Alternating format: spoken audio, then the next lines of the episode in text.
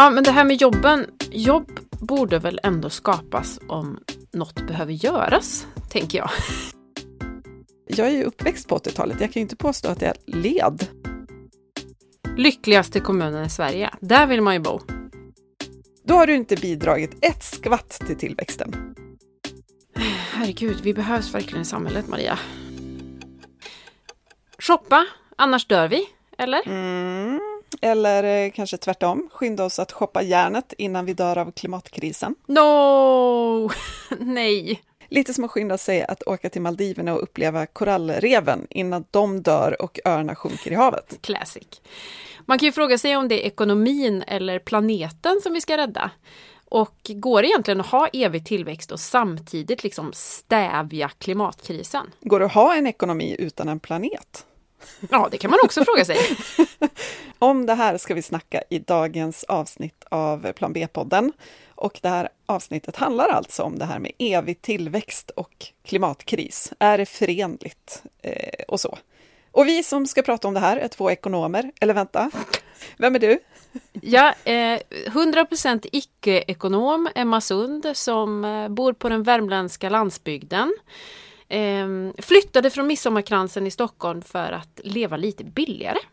Just det. Och jag heter mm. Maria Soxbo och jag bor kvar i dyra stan, vilket man kan ifrågasätta vissa dagar, men jag trivs ganska bra här och vi tänker ju att det är ganska bra att vi har två helt olika perspektiv på det mesta när vi poddar. Eller hur? Eller hur? Så jävla bra vi har gjort det för oss och alla andra. ja, men eh, innan vi drar igång dagens ekonomisnack utifrån ett lekmannaperspektiv då, så ska vi lyssna på ett klipp. This is a, a strange, rather perverse story. Just to put it in very simple terms, it's a story about us, people, being persuaded to spend money we don't have on things we don't need to create impressions that won't last on people we don't care about. Det där var ett TED-talk av Tim Jackson och det här talket heter An Economic Reality Check. Eh, och det här pratet har faktiskt hela 12 år på nacken, men det är minst lika relevant idag. Han förklarar på ett grymt bra sätt vad problemen med vårt nuvarande ekonomiska system är sett ur ett klimatperspektiv. Jag hörde någon som sa att de enda som säger att evig tillväxt är förenlig med klimatkris är antingen galen eller ekonom. ja. eh, vi, vi, ska väl grotta lite i hur, hur sant det här är kanske. Och eh, ja, men vi ska grotta ner i det här ämnet. Och jag är eh, mig vetligen varken ekonom eller särskilt galen, men jag är vetgirig. Och det vet jag att du också är. Ja, det må du tro. Men innan vi går loss med egna åsikter, som vi ju alltid gör, så tänkte jag att vi skulle förklara begreppen lite. Vad är tillväxt? Vad bygger tillväxt på? Varför är vi så heta på tillväxt? Och så vidare. Mm, bra. Du kan ju börja med att berätta vad tillväxt är. Jo, tillväxt handlar oftast om en ökning av värdet på ett lands produktion av varor och tjänster över tid.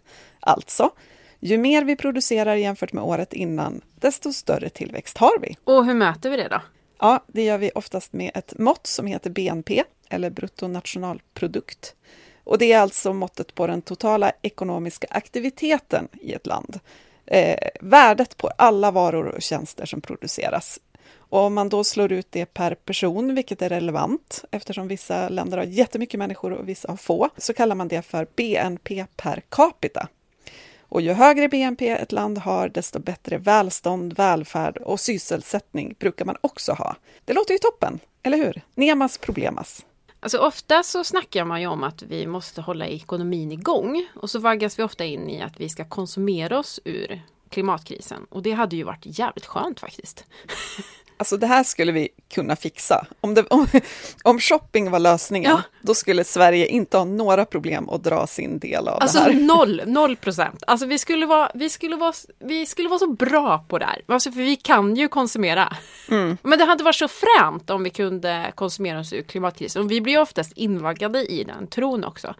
Köp en hållbar garderob eller att vi ska ställa om och att man tror liksom att vi ska just kunna konsumera oss ur det. Mm. Och det snackas ofta om att företag ska växa, städer ska växa, kommuner ska växa och allt ska bara växa, växa, växa, växa, växa. Förutom kvinnokroppen, den ska gärna krympa varje år. Ja, precis. Ja, men precis. Ja, men allt annat ska växa. Men är... Ja, alltså jag har många frågor. Eh, har vi det inte bra? Är tillväxt svaret? Eller ska vi liksom tagga ner lite och kanske testa känslan av tillräcklighet? Ja, men exakt. Och sen ett problem med hela den här tillväxtdiskussionen är ju liksom att ja, men BNP är ett väldigt trubbigt sätt att mäta.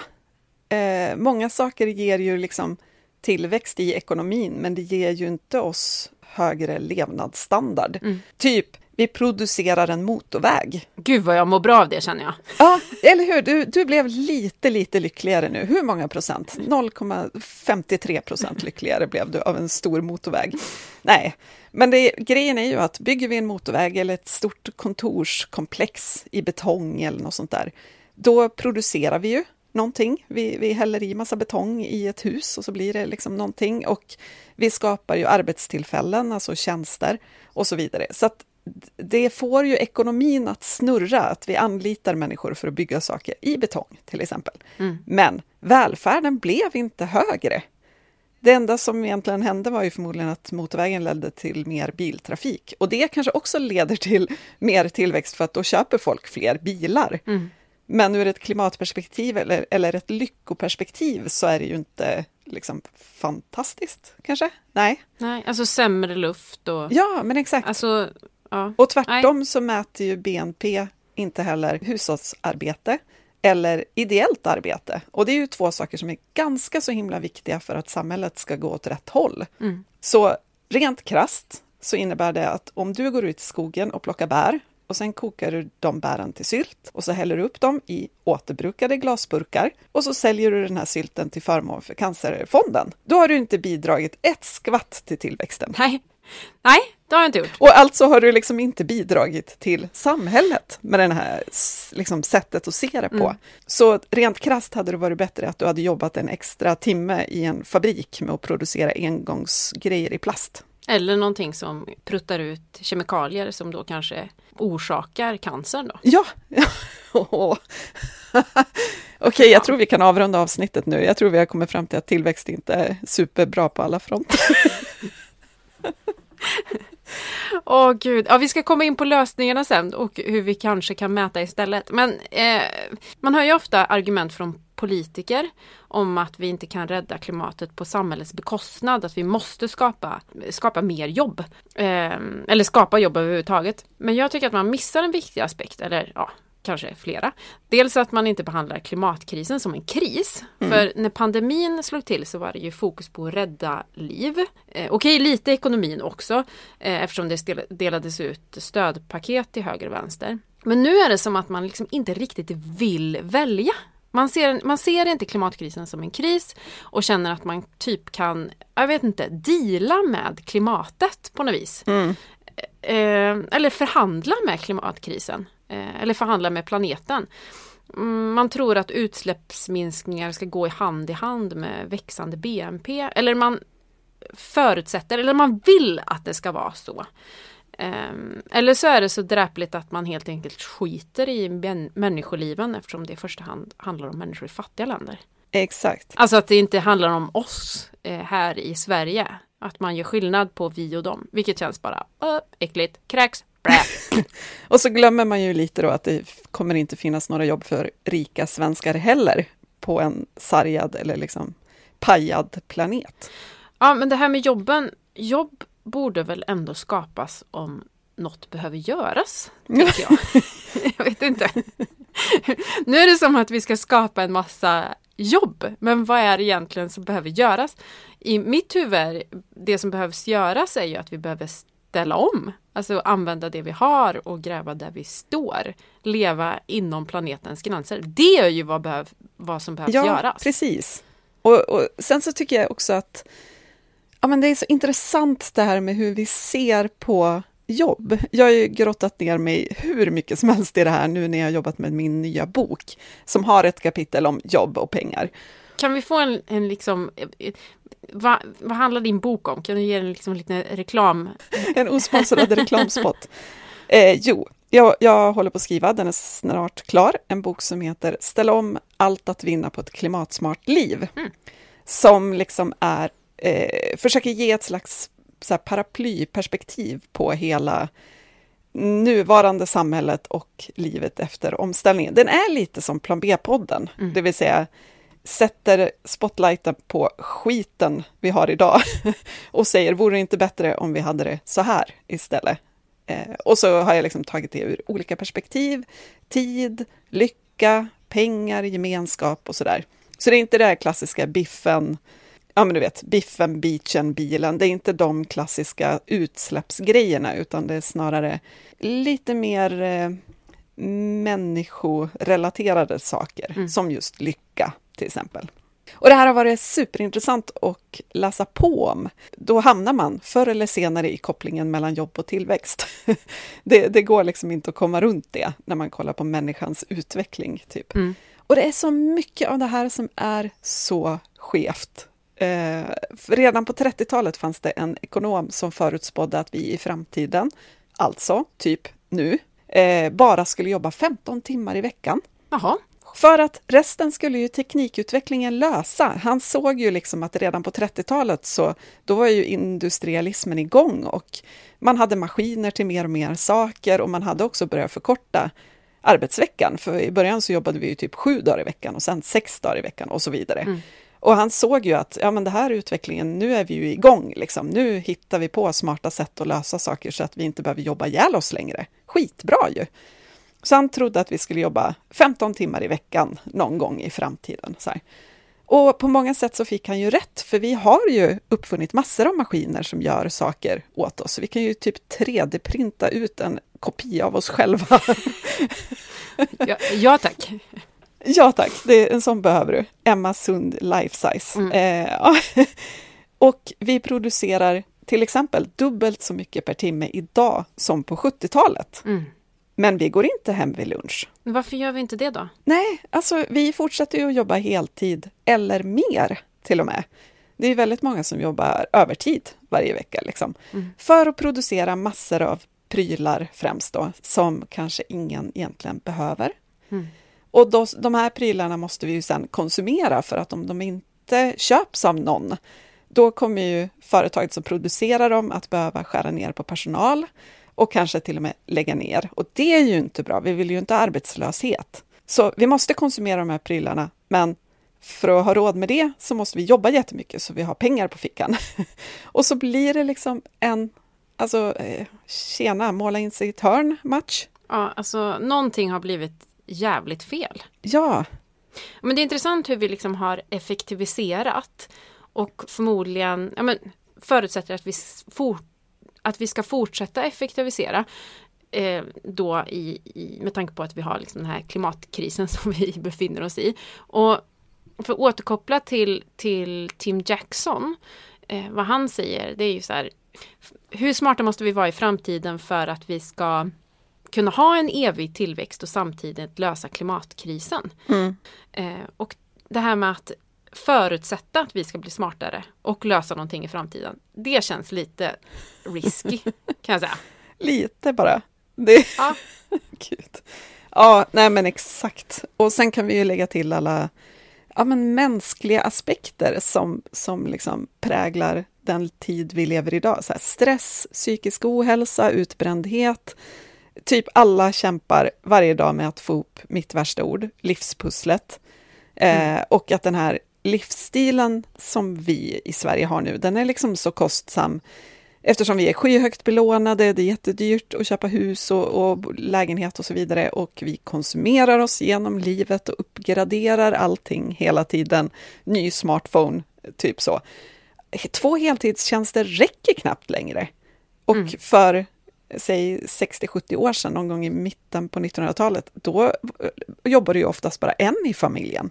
Och Mm. sen säger jag inte att hemmafrutillvaron var någon dans på rosor, liksom, men det säger ju någonting om vilken typ av ekonomi som har utvecklats sedan dess, att då räckte det med en heltidslön för att försörja en familj och nu räcker knappt två.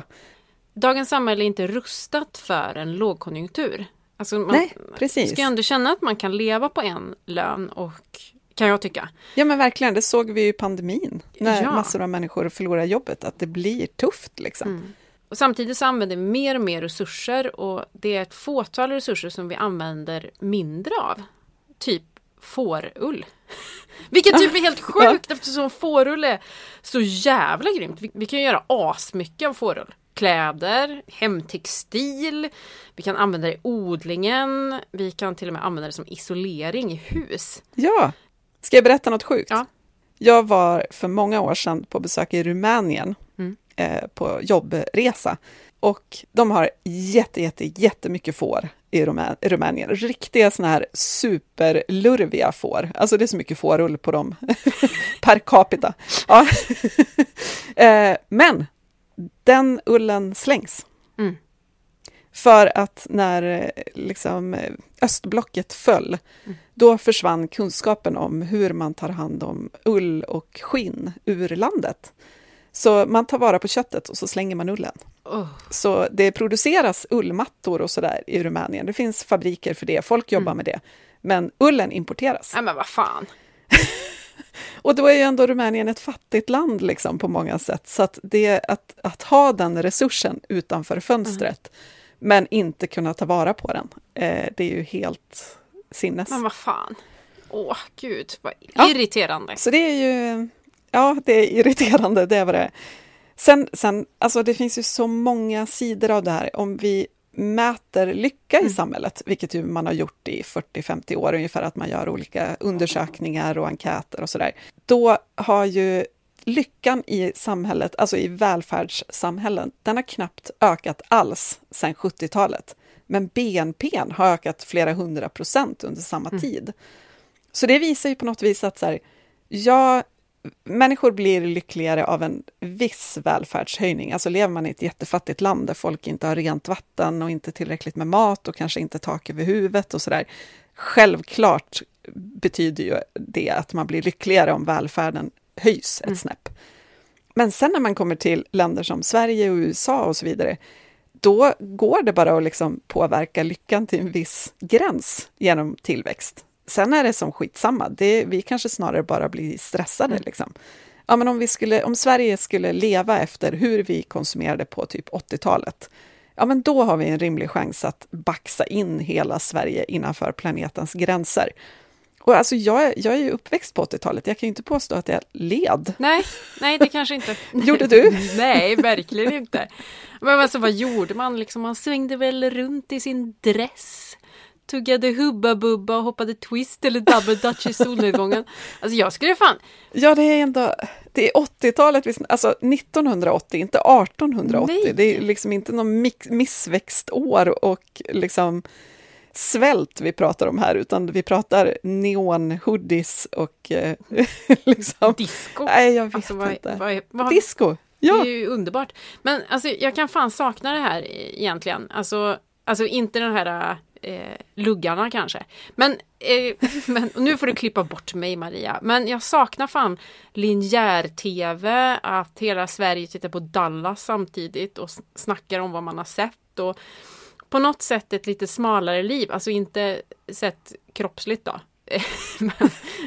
Eller ska jag säga så här kanske. Men ett lite, jag ska inte säga mindre liv, för att det låter ju jävligt dåligt. Men kurerat liv. ja, kanske, det är kanske ordet jag söker. Men och jag ska säga också att jag streamar ju som alla andra, så jag utnyttjar vad som finns. Men funderar på vad jag kanske skulle göra annars. Eller jag funderar på vad jag skulle göra med tiden om inte utbudet fanns. Jag, jag tror du har någonting bra där, för att det är som så här, ja men Mello och de här stora grejerna, På spåret och sånt, som, som fortfarande är lägerelds-tv. Mm.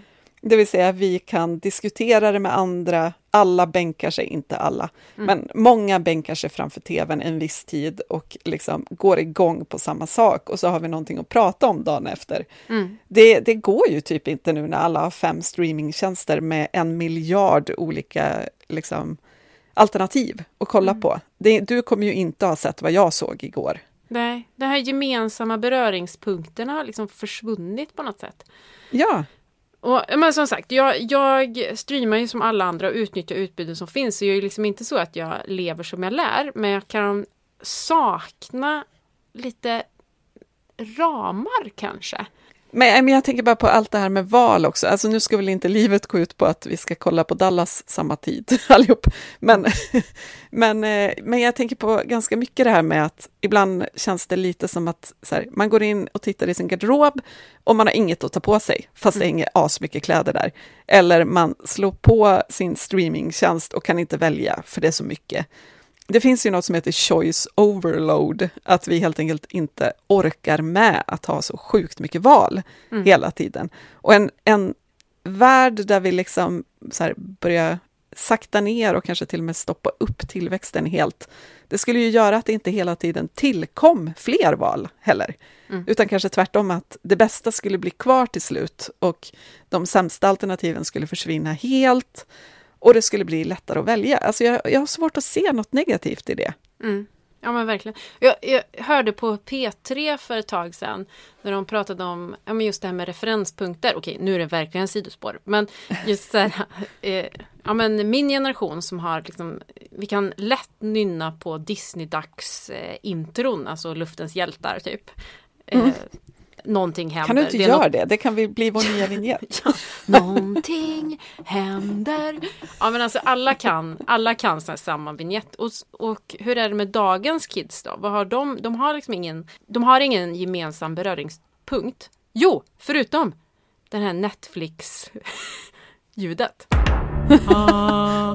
Det är liksom deras, den gemensamma beröringspunkten för dagens kids. Det är alltså Netflix-loggan tillsammans med ljud. Men det här med grön tillväxt då, eh, det är väl bra eller? Eh, ja, alltså att gröna näringar, typ reparationstjänster och second hand, handel och sånt, växer, det är ju liksom inte ett problem. Om vi ska täcka alla behov i Sverige, eh, trots att vi ska bort med allt fossilt, då måste vi ju liksom andra saker bli större, typ. Idag är ju Sveriges ekonomi bara 3,4 procent cirkulär enligt Circular Gap Report och världssnittet är nästan 9 procent, så vi Alltså- ligger ju efter. Är inte det helt sjukt? Alltså, Jo. fruktansvärt dåliga siffror. Ja, helt stört. Och jag vet inte riktigt varför vi beter oss som att vi är bäst i klassen jämt i alla sammanhang. Mycket snack och lite verkstad. Så det är ju ganska uppenbart att om vi ligger på 3,4 procent idag och i framtiden ska vi vara cirkulära, det vill säga helst då 100 procent, så har vi ju en bit kvar. Och det betyder ju att eh, alla cirkulära typer av företag måste växa ju för att ersätta linjär ekonomi. Så. Ehm, men om man pratar om grön tillväxt och inte bara grön ekonomi, då menar man ju att det hållbara ska få BNP att öka mer än det ohållbara ökar ekonomin idag. Är du med? Eh, nej, Alltså idag har vi en tillväxt som baserar sig på fossila bränslen och linjära affärsmodeller. Typ, vi tar en resurs, producerar en grej och sen använder vi den och sen slänger vi den. Typ. Ingenting går tillbaka i kretsloppet nästan. Och det här måste vi ersätta, men om vi bara ersätter allt fossilt med förnybart och cirkulärt och så vidare, gröna saker, liksom, då, då är det ju ingen tillväxt, utan då stannar vi ju där vi är idag jag bara byter ut. liksom, exakt den här tidpunkten, liksom, hur ekonomin ser ut idag. Och så ersätter vi det dåliga med någonting bra. Då, då är det ju fortfarande inte tillväxt, utan då stannar vi ju där. Och det, det skulle väl gå bra. Jag menar, vi har väl det bra idag, typ. Förutom klimatkris och krig och pandemi. Ja, Ja, okej, man får kisa lite så har vi det bra. precis. Men om vi dessutom ska ha grön tillväxt, då måste ju varje år från och med att vi har ställt om från dåligt till bra också bli en ännu större ekonomi som är grön.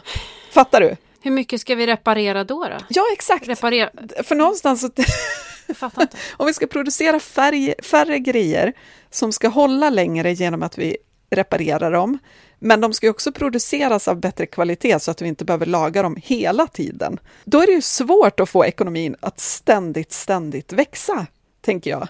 Ja. Så vi kanske inte borde sit, liksom snacka om grön tillväxt, vi kanske borde snacka om grön ekonomi, punkt. Alltså cirkulär ekonomi, eller liksom hur man nu vill rama in det här. Men vi, vi kanske borde bara nöja oss med att byta ut det dåliga, ersätta det med någonting bra och sen ha det bra. Liksom. Ja, det här med tillräcklighet. Ja, exakt. Men... För det, sen kan ju ett, ett grönt företag, alltså ett liksom specifikt grönt företag som är jättebra på att reparera någonting eller så, de kan ju växa mm. varje år och bli större och större, öppna fler second hand-butiker eller reparatörshubbar eller vad det nu är. Det går ju. Men hela ekonomin i hela Sverige eller hela världen kanske inte ska växa jämt. Ja, det blir en jävla byte av garderob i så fall, även om den begagnat ifall vi ska liksom öka. Ja. Eftersom vi har en jävla takt redan idag, tänker jag. Ja, men exakt. Och då, då, det, vi har ju skruvat upp tempot typ varje år. Så här, julhandeln liksom går uppåt, uppåt, uppåt. Alltså allting bara ökar och ökar och ökar. Så att ju snabbare allting snurrar, desto snabbare måste det också snurra nästa år och nästa år och nästa år om BNP alltid ska öka. Uh, jag blir så stressad över det här. Kan vi inte bara ta det lite lugnt? Ja, men jag tänker också det. Vad är målet med en ökande BNP? Alltså säg att vi, säg att vi ändå löser, att vi liksom istället kanske siktar på att ingen människa ska behöva vara arbetslös. Mm.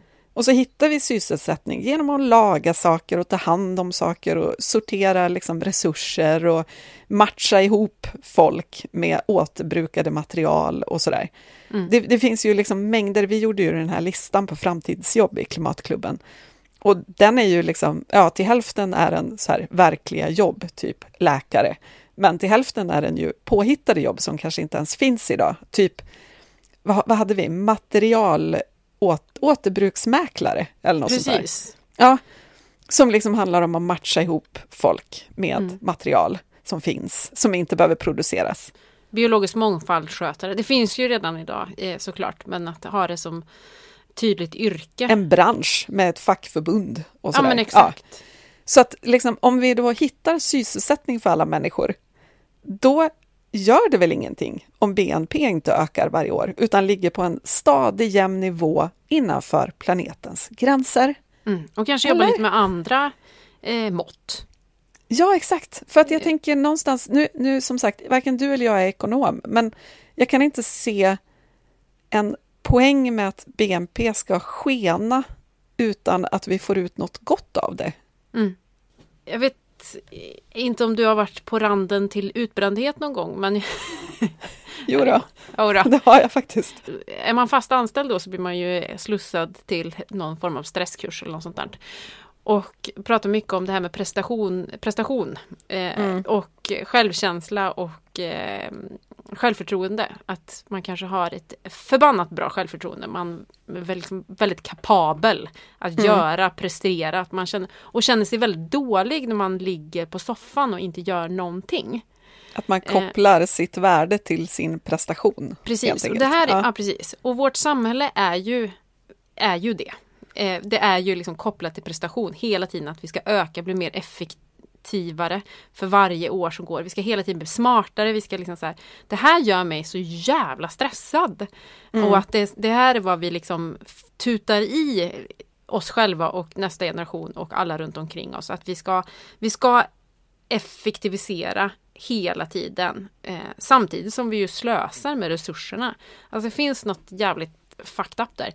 Det är sånt fokus på att hela tiden trumfa sig själv och andra. Det är en, ett, en ständig jakt på något bättre, något häftigare och tillväxt då.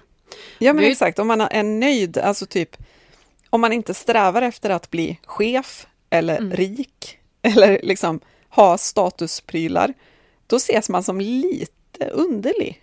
Ja, liksom. lite så här, lite, en soffliggare kanske. Ja, exakt. Och sen så tycker jag att, alltså, bara för att liksom visa hur, hur tillväxtfixerade vi är, så kan vi bara kolla på eh, våra myndigheter. Vi har ju till och med en myndighet som heter Tillväxtverket. Alltså inte så här må bra-verket, utan Tillväxtverket. Vi ska växa, det är ju verkligen tydligt. Varför har vi ett Tillväxtverket men inte ett Cirkularitetsverket? Eller för all del en klimatmyndighet? Ja, verkligen. Fördelningsverket. Ja, Resursverket kanske? Resursverket. Ja. Ja. Som även hanterar mänskliga resurser. Ja, ja, men precis. alltså jag hoppas ju att det innebär att vi ska förflytta ekonomin från linjär till cirkulär, från varor till tjänster och så vidare. Men det ska ju sägas att det är sjukt svårt att sträva efter eh, ständig tillväxt i ett tjänstesamhälle, som det ju ska bli Mm. när vi ska hyra saker istället för att äga dem och sådär. För då, ja men så länge man massproducerar prylar så kan man ju alltid bygga den här mer effektiva fabriken som kan liksom kräkas ur sig fler polyestertoppar med kort livslängd per Så timme. härligt när du säger det. Ja. Tillväxt. Mm. Eh, nej, men det går ju liksom alltid att öka den produktionen såklart, för att maskiner blir bättre och materialen blir liksom, man, man liksom gör dem billigare så att man får ut fler toppar per krona, typ så.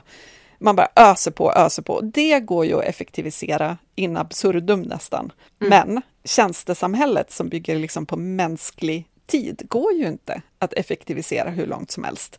För att det tar ju typ lika lång tid att klippa ditt hår idag som för 40 år sedan. Mm. Alltså jag hade ju väldigt kort hår för Ja, 40 ja, år ja, sedan. för okej. sig. Ja. Nej, men alla typer av tjänster, oavsett om vi pratar om en sjuksköterska, som ju är en typ av tjänst, eller en skomakare, om vi då ska snacka grön, gröna tjänster. De kan ju inte bli hur mycket eff mer effektiva som helst utan att kvaliteten försämras. Man vill ju liksom inte att sjuksköterskan ska hinna med 25 patienter på två timmar istället för tre. Mm. För det kommer inte bli bra liksom. Eh, Eller att frisören verkligen bara går fram med rakapparaten för att hinna med så många som möjligt på en kvart. Liksom.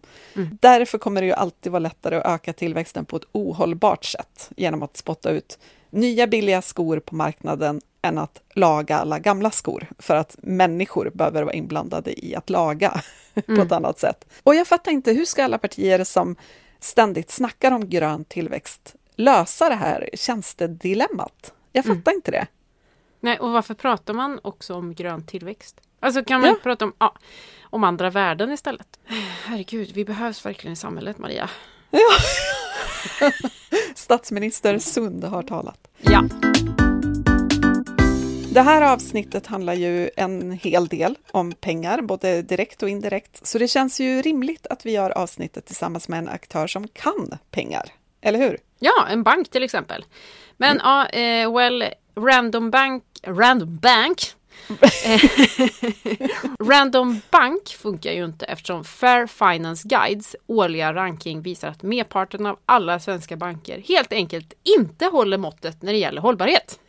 Nej, men en bank som däremot alltid toppar den här rankingen är Ekobanken. En medlemsbank som vill använda pengar som hjälpmedel för att arbeta för en hållbar framtid. Och jag har pratat med Ekobankens VD Maria Flock Olander om hur de som bank ser på tillväxt, bland annat. Ska vi lyssna? Ja, spännande. Hej Maria! Hej! Du, det här poddavsnittet som vi håller på med, det handlar ju om tillväxt, något som jag och Emma problematiserar ganska mycket kan man väl säga. Hur ser ni på Ekobanken på resonemanget om att vi måste ha tillväxt i samhället? Det är ju en, en väldigt stor fråga och, och vi tänker så här att så länge som vi i begreppet tillväxt inte tar hänsyn till bland annat parametrar som miljöförstöring, ohälsa, eh, förlust av biologisk mångfald, klimatfrågan med mera, så är det svårt att använda det som ett begrepp för utveckling. Eh, tillväxtbegreppet BNP är inte heller ett bra mått på fördelning av välfärden egentligen. Och så länge som vi inte mäter alla intäkter och kostnader i de här begreppen så går det inte att använda det som ett styrmedel eller mått på att vi gör rätt saker. Just det. Och vi tycker att det är viktigt att inte blanda ihop att en verksamhet kan gå med vinst. Vi pratar om att göra vinst och det är något annat än att maximera vinsten. För vinstmaximering tar liksom inte hänsyn till människan och planeten som vi ser det. Mm, Okej, okay. ja men jag förstår. Men du, jag kollade på er hemsida och där kan man ju läsa om hållbar utveckling eh, på olika sätt. Men om man söker på ordet tillväxt så får man noll träffar.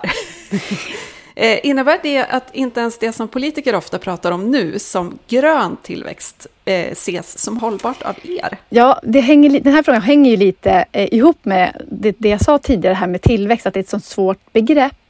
Men vi vill arbeta med hållbar utveckling och omställning och har valt att inte definiera det här som grön tillväxt när vi berättar om vad vi gör. För det finns också en del problem med definitionen av begreppet grön tillväxt.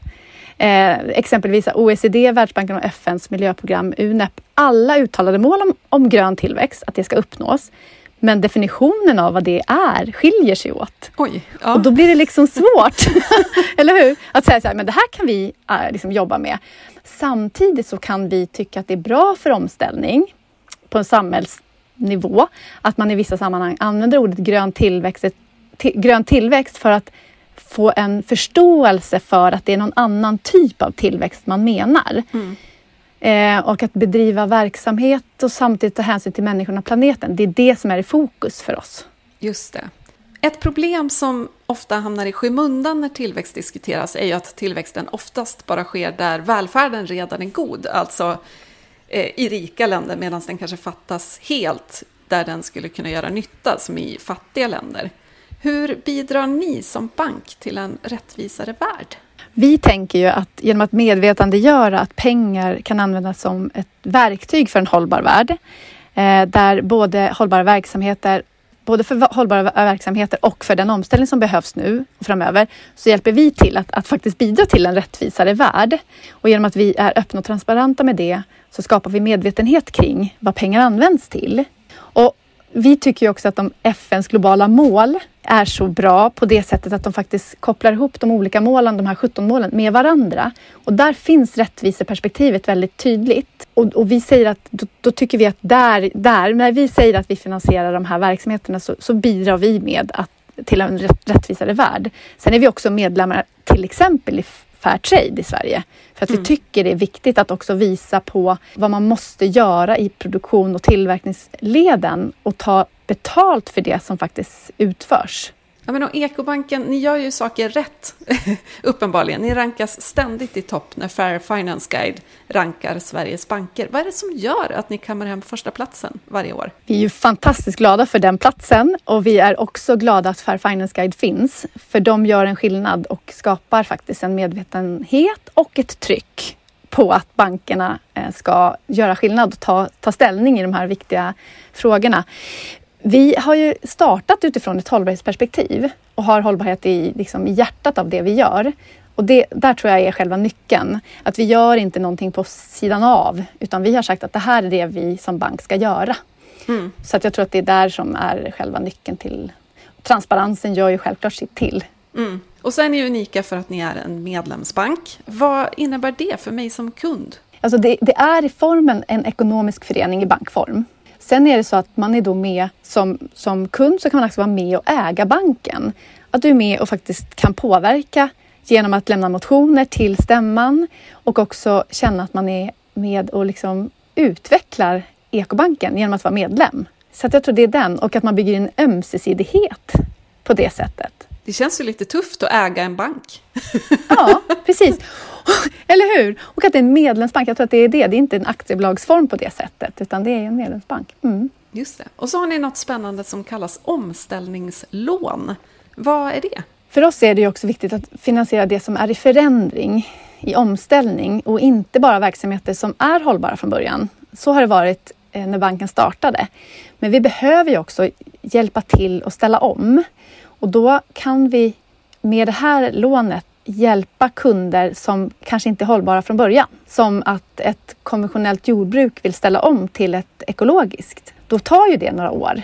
Då är man inte kategoriserad som hållbart lån från början, utan det är ett omställningslån. Och då är ju det, i och med att vi har den här transparensen som jag pratar om, att vi faktiskt berättar vad vi finansierar för verksamheter, så behöver vi kunna kategorisera också de här lånen. Då är det omställningslån istället för att vi kategoriserar dem som ekologiskt, socialt eller kulturellt. Just det, just det. Och det är företagslån helt enkelt, om man har ett företag ja, som behöver göra någon form av omställning. Ja.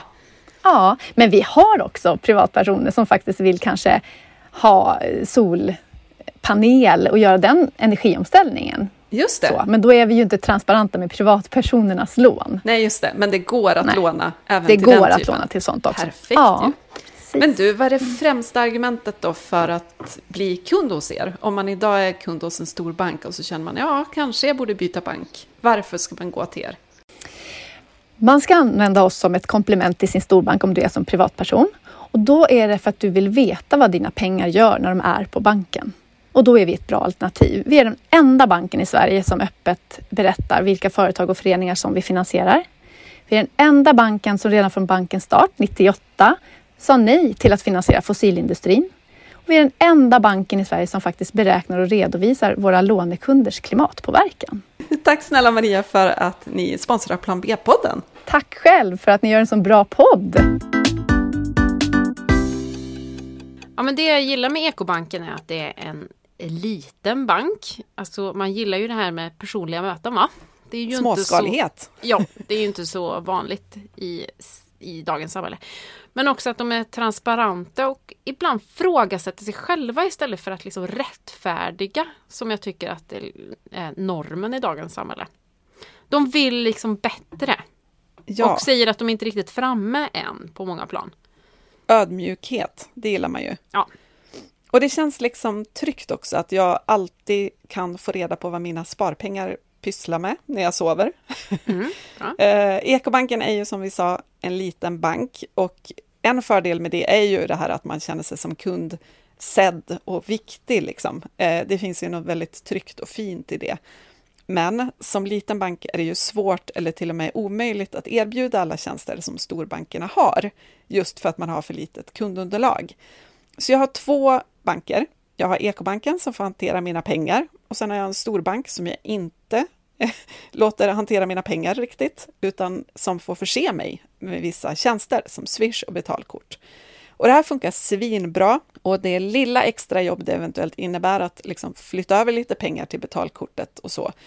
Det är ju lätt värt för sinnesfriden att veta att pengarna jobbar för bra saker. Mm. Ju fler vi blir som flyttar över pengarna till den lilla banken, desto snabbare kan de förhoppningsvis kunna erbjuda fler tjänster. Så det är win-win. Ja, för det är ju också viktigt såklart att alla våra pengar, sparpengar hanteras på ett bra sätt så vi inte utan att veta om det liksom finansierar fossila bränslen. Till exempel. Eller klusterbomber till exempel. Ja, det är ju inte så mysigt. Så in och kolla ekobanken.se för mer info. Och kolla gärna också hur er nuvarande bank står sig i Fair Finance Guides årliga granskning. Byt till en bättre rankad helt enkelt. Och ju högre ranking, desto bättre bank såklart. Och där är Ekobanken svårslagna. Tack Ekobanken för att ni backar Plan B-podden. Att det går så segt med klimatarbetet och att det snackas så mycket om tillväxt handlar ju också om bam, makt. Mm. Vi ska liksom sluta med fossila bränslen, vi ska byta energisystem bort från det fossila. Vi ska helst byta då ekonomiskt system och gå mer mot cirkulär ekonomi. Och vi ska konsumera mindre. Vilka drabbas då? Jo, de som sitter på all makt idag! Alltså det är klart att det går segt. Det är asmycket pengar inblandat i det här. Ett vanligt argument är väl ändå att vi ska ha ekonomisk tillväxt för att utrota fattigdom. Det är ju någonting som man hör ofta. Men är det tillväxt vi behöver eller behöver vi bara fördela rikedomen mer rättvist kan man ju fråga sig. Ja, alltså vi var ju inne på det här att upp till en viss gräns kan tillväxt vara positivt. Just mm. för att det är liksom så vi kan ja, men, befria ett lands befolkning från fattigdom. För om ett fattigt lands BNP ökar, då innebär ju det ändå resurser till sjukvård, skolor och det innebär arbetstillfällen och det innebär då att fler kan sätta mat på bordet. Men alltså just nu, den stora tillväxten sker ju i rika länder, mm. som Sverige eller USA eller så. Och då är det ju i princip tvärtom. Det enda som händer är att klassklyftorna bara ökar, både i ett land som Sverige, inom gränserna liksom, och globalt. För tillväxten sker i de rika länderna typ på bekostnad av de fattiga. Mm, det är ju inte så att de fattigas levnadsstandard ökar. För att vi får en ny iPad. Nej. Människor som tar sig upp ur fattigdom tittar ju såklart runt omkring sig och ser att fan, Sverige, fett det ser ut. Eh, flyger eh, asmycket utomlands, lever la vida locka, shoppar nytt, slänger mat för att de, det finns sånt överflöd. Alltså okej, okay, det kanske verkar lite puckat på håll, men det, det ser rätt gött ut. De ser ju inte ut att lida direkt. Vi nej. Alltså, nej. nej. Jag tycker ju någonstans att Sverige borde, alltså nej, måste gå före och visa att det går att vara ett välfärdsland utan att överskrida planetens gränser. Mm. Utan ständig tillväxt då till exempel. För att vi måste ju bli ett föredöme på alla sätt, alltså både för andra rika länder så att de kan kopiera liksom den här omställningen och ändå liksom behålla en bra välfärdsnivå för sina medborgare. Så det är det ena, att vi måste liksom dra med oss länder som har varit lika rika idioter som vi. Liksom. Mm. Vi måste dra åt samma håll och då kan vi gå före och visa vägen. Men sen också från andra hållet, alla de här fattiga länderna som är på väg upp ur fattigdom, vilket är fantastiskt. Men de måste ju också se att så här, åh, kolla Sverige, de, de verkar ju göra det här på ett jättebra sätt som inte leder till en massa nya problem. Mm. Eh, och liksom att de kan kopiera ett välfärdskoncept som inte innebär att de behöver göra den här superknäppa omvägen runt klimatkris som vi har gjort. Mm. Alltså jag skulle vara så stolt om Sverige lyckades bli det föredömet för båda grupperna. Liksom. Vi, har ju, vi har ju helt klart förutsättningarna. Ja. Jag gillar ändå att du sa rika idioter. Ja. Alltså, fan vad fint. Eh, Ja, men, och det här gäller ju allt. Alltså, så här, jag skulle inte bara vara stolt över landet, utan jag vill ju också vara stolt redan nu över kommunen eller reg- regionen som jag bor i, att man strävar efter andra värden. Ja, men som kommunen som jag bor i nu, som jag älskar jättemycket, har som plan att växa till 2050. Och det har ju många andra kommuner, inte bara den kommunen som jag bor i nu. Men varför fokuserar man på att växa? Varför fokuserar man inte på att bli liksom den bästa kommunen? Eller den mest eh, framtidssäkra kommunen? Eller skapa framtidstro? Eller, alltså, varför ska det handla om att växa? Vad, vad vinner vi på det? Att vi blir ett mini-Stockholm? Är det någonting att eftersträva? Excuse me, förlåt, jag vet att du bor i Stockholm. Nej, men alltså, så Nej, jag bor inte i Stockholm kommun, jag bor Nej, i det, Huddinge det kommun. Ja, Så det är lugnt. Ja, nej, men man, kan man inte försöka, istället för att kopiera någon annan, kan man inte skapa något nytt istället? Men jag tänker tänker också att, att det ena ändå skulle ge det andra. Alltså om Karlstad kommun, som du då Mm. bor i, Det var kul att jag försökte undvika. Jag satt här jättelänge och funderade. De har, de har liksom ett koncept som heter Karlstad växer. Jag försökte undvika det, men nu, it's out there now. Ja, it's out there. Jag tror inte att det är någon jättehemlighet att du finns nära Karlstad faktiskt. Nej. Precis som du säger, det är jättemånga kommuner som såklart har den här samma plan. Vi ska växa, vi ska locka till oss fler som vill bo här. Och för många kommuner som har en ganska liten befolkning, alltså till exempel glesbygdskommuner i Norrland, så är det ju superviktigt med lite inflytt snarare än avflytt. Ja, men det fattar jag. För annars har man inte råd att behålla vårdcentraler och skolor och sådär. Så att liksom, jag förstår tanken Mm. så. Men jag tänker också att, för det du sa om att så här, borde inte Karlstad sträva efter, eller borde inte den anonyma kommunen som du bor i, eh, sträva efter att bli bäst istället? Jo, för det skulle ju ändå leda till att folk flyttar dit. Vem vill inte bo i världens bästa Ja, men kommun? precis. Liksom? Exakt. Men då, Och då skulle ju dessutom de som redan bor där bli nöjdare och gladare och inte vilja flytta därifrån. nej men exakt. Det är väl, det är väl vad, vad jag tänkte fast inte sa. Men jag, jag fattar verkligen. Det är mycket du inte vill säga i Ja. det här segmentet av Ja men precis, men lite uttalade fokuset är inte att växa. Och jag fattar ju verkligen kommuner som har en stor utflyttning, att man vill locka skattebetalare för att liksom få ja, men ekonomisk rullians såklart. Men just att, att få, det, det säger så mycket om så här, vad fokus är i samhället. Vi ska växa, bli större, det liksom ska generera mer pengar. Men istället att man pratar om andra värden. Alltså den bästa kommunen i Sverige. Alltså det är väl kommunen som alla vill bo i, tänker jag. Ja, men och nu, kommer du ihåg när vi pratade om Pontevedra Mm. I bilavsnittet? Som ju då är en stad i Spanien eh, som är bilfri. Och den, eh, liksom, det var ju ett sätt att så här, ja men den politikern som, borgmästaren var det väl, som beslutade det här, han ville ju bara att stan skulle vara härlig att bo i. Eh, det skulle vara ren luft, skulle man skulle inte riskera att bli överkörd hela tiden. eh, och att det liksom skulle vara en behagligare stadsmiljö med uteserveringar och sådär utan att sitta andas in avgaser och så. Och det här var ju ett beslut som inte var populärt först, men nu är det ju jättepoppis beslut och det betyder också att människor flyttar dit. Ja. För man har hört om hur sjukt härligt det är att bo i en bilfri stad. Njuta av frisk Så det har ju liksom luft lätt- och... Ja, men, Ja, men exakt. Och det var ju inte hans mål. Alltså målet var ju inte, vi ska växa jättemycket, så därför förbjuder vi bilar. Nej. Alltså, den, den liksom strategin ser inte bra ut på papper, för det ser ju snarare ut som så här, okej, alla som gillar bilar kommer ju flytta härifrån nu. Men beslutet i sig har ju lett till eh, fler som flyttar Ja, dit. för den friska luften och för att det inte har skett en bilolycka där. Av obvious reasons sedan 2011. Precis. Jag ska säga, jag älskar Karlstad. Det finns en anledning till att jag faktiskt har flyttat hit. Och det är ju för att det finns, det är som, vi har ett bilfritt centrum. Ha! Bra där. Eh, så att, ja, och också en så obekväm, eh, ett obekvämt beslut som vi njuter av väldigt mycket idag.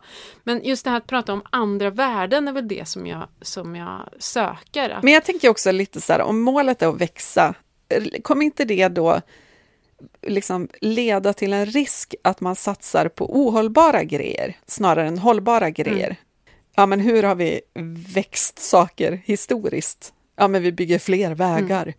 Eh, vi bygger shoppinggallerier så att folk lockas hit. Vi satsar på flygplatsen, eller vad det nu kan vara. paddelhallar. Paddelhallar, ja. Inget ont om paddel, men eller, jo, vad fan. Jag, jag har aldrig spelat paddel i hela mitt liv. Eh, och nu är det för sent att hoppa på det tåget. Ja. Eh, nej, men Då jag bara du en tänker late adopter. ja, verkligen laggard, det är jag Mm, när laggard. det gäller paddel. Eh, nej, men jag bara tänker att jag tror inte man satsar på rätt grejer om växa är enda målet. Mm. Jag tror verkligen man måste börja prata om helt andra värden, som ren luft eller liksom nöjdhet. Alltså lycka, mät lyckan i kommunen och Ja, kolla hur folk verkligen. mår. Liksom. Lyckligaste kommunen i Sverige. Där vill man ju bo. Ja, där det finns också ja, bevarade naturområden så man kan hänga i skogen när man är ledig. Det kommer ju inte funka om man hugger ner skogen och bygger liksom, motorvägar och shoppinglador och allt sånt. Mm. Friskaste kommunen, alltså frisk luft, friskt vatten. Alltså, Friska människor friska som inte människor. liksom, mår dåligt av stress och avgaser och liksom...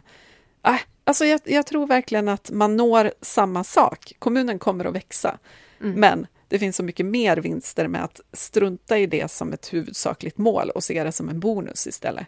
Exakt. Inte bygga industriområden för att industrin ska flytta dit utan börja i, från ett annat håll. Ja, och locka rätt typ av företag, inte bara kom industrin. det finns ju helt andra typer av företag som vi behöver i framtiden. Locka dem istället. Ja. Jag ska ärligt säga att det här ämnet ger mig sån jävla huvudvärk. För jag är ju inte ekonom och det vet du. Och jag är ingen stjärna på pengar heller. Jag vet knappt hur man betalar en räkning i tid. Jag är lite strandhälsk på det sättet kan man säga. Gud. Men eh, jag tänker att vi kanske ska snacka med någon som vet. Ja. Vad tror du om det? Så alla våra lyssnare som har hängt med så här långt och lyssnat på två som egentligen inte vet, men har väldigt mycket åsikter i ämnet eh, och är bra på att läsa på, ska jag säga. För det är vi fasen. Vi är bra på att göra research. Så vi har inte kommit med en massa osanningar här eh, fram till nu. Men jag håller med dig, det är jättebra att få en expert som faktiskt säger någonting som inte går att ha en annan åsikt om också. Ja. Jag har pratat med Mikael Malmeus som är nationalekonom och miljöforskare på IVL, Svenska miljöinstitutet. Är Alltså, inte det en jädrigt bra match? Jo, alltså älska ekonomer som också är miljöforskare. Kan vi inte ha det som krav på alla ekonomer att de också läser lite miljö och klimat? Exakt. Och Mikaels forskning rör bland annat då frågor om den gröna omställningen och om hur det ekonomiska systemet kan anpassas till planetens gränser. Alltså har vi inte hittat den bästa personen? Jo, Mm. Lyssna på bra. det här då. Han har också skrivit ett gäng böcker, bland annat Tillväxt till varje pris som kom 2013 och Ekonomi för antropocen. Alltså, alltså jag är så nöjd över det här. Jag är så nöjd. Ja. Ska vi lyssna? Ja, det gör vi. Hej Mikael! Hej! Du, vad innebär tillväxt egentligen och hur mäter vi tillväxt? Ja, eh, det borde ju vara enkelt att svara på det. Det borde ju betyda att BNP ökar, för det är ju standarddefinitionen enligt de flesta som försöker definiera det. Ekonomiböcker och Wikipedia och uppslagsverk och sådär. Och det sägs liksom i, ja, Statistiska centralbyrån säger att de mäter tillväxt genom att titta på BNP och så vidare. Eh, så att det vore ju skönt om alla var överens om det. Men eh, faktum är att jag har undersökt det där också en del och tittar hur det faktiskt ser ut när folk använder ordet i tidningstexter och debattartiklar och böcker och allt möjligt. Och det är långt ifrån eh, så enkelt som att man alltid menar BNP-ökning. Utan det är väldigt ofta det faktiskt verkar syfta på eh, antingen kanske en del av BNP som att något företag växer eller vi har tillväxt i, i vårt företag eller tillväxt på börsen eller sådär. Och det är väl okej okay, för då är det väl ändå någon, någon del av BNP tillväxten tänker jag. Men sen är det ofta som att det faktiskt helt uppenbart syftar på någon allmän eh, förbättring av tillvaron. Liksom att att eh, vi har liksom fungerande, ett fungerande samhälle eller en, en positiv utveckling eller sånt där som inte alls egentligen har med BNP att göra, även om det skulle kunna råka finnas samband så, så pratar folk om tillväxt som ja, väldigt slarvigt faktiskt, eh, vilket gör det ganska svårt ibland när man debatterar och diskuterar tillväxt. Det låter ju toppen om det, om det är liksom en förbättring. Ja, och då kan man säga så här, hur kan man vara emot tillväxt? Och, så här, och sen är det också ganska orimligt att förbättringar alltid skulle vara dåliga för miljön då, om vi nu kommer in på problemen med tillväxt. Eh, men så är det ju inte. Men det är, Problemen är ju att BNP och miljöpåverkan hänger tätt ihop, även om inte heller det är liksom självklart. Så då vet man åtminstone varför, för BNP går ju att mäta. Förbättringar är ju väldigt fluffigt vad det egentligen är för någonting. Liksom. Mm. Men du, hur länge har mänskligheten haft tillväxt? Eh, BNP-tillväxt då. Eh, man har egentligen inte mätt BNP förrän på 30-talet eller sådär. Eh, och egentligen inte riktigt på allvar förrän några ja, 40 eller 50-talet. Men man har kunnat göra rekonstruktioner, man har liksom kunnat eh, uppskatta vad BNP borde ha varit om man hade mätt det. Så det finns en historiker, eh, Angus Madison heter han, som har faktiskt gjort det där ända sedan år noll i världen. Eh, väldigt eh, osäkert förstås vilken BNP var på medeltiden. Men oavsett det så, så nej, i världen har vi inte haft någon tillväxt Eh, lokalt kan det ju ha liksom varit, men på global skala så, så eh, började det bli tillväxt som man kan se ungefär runt den industriella revolutionen, alltså slutet på, ja, slutet på 1700-talet, början på 1800-talet. Då börjar liksom den globala BNPn att stiga. Först ganska långsamt och sen exploderar det ju liksom på 1900-talet. Men kan tillväxten pågå för evigt och om inte, hur länge till? Den kan inte pågå för evigt, eh, den typ av tillväxt som vi har. Dels så kanske vi inte vill att den ska göra det för att vi kör in i, vi förstör planeten liksom. Men eh, om vi skulle försöka så skulle ju planeten förr eller senare sätta stopp och den har ju börjat göra det genom att vi passerar de planetära gränserna. Men än så länge så ser det ju inte ut som att, eller det är svårt att säga. Tillväxten går lite trögare ibland på, på olika håll och sådär. Men det är jättesvårt att säga liksom exakt när det blir fysiskt omöjligt. Men, men eh, så förr eller senare, i och med att vi äter upp naturkapitalet så, eh, så kommer det nog hända inom några decennier skulle jag tro, in, när det liksom faktiskt blir fysiskt omöjligt. Men varför pratar alla om tillväxt då? Eh, det är nog någon slags konsensus tror jag, att vi har liksom vant oss vid att det är lösningen på allt. Alltså det är, det är en trevlig tanke kanske att, eh, att om vi liksom kan öka produktionen och konsumtionen eh, och hela tiden få mer eh, varor och tjänster, då kan vi liksom lösa väldigt många problem.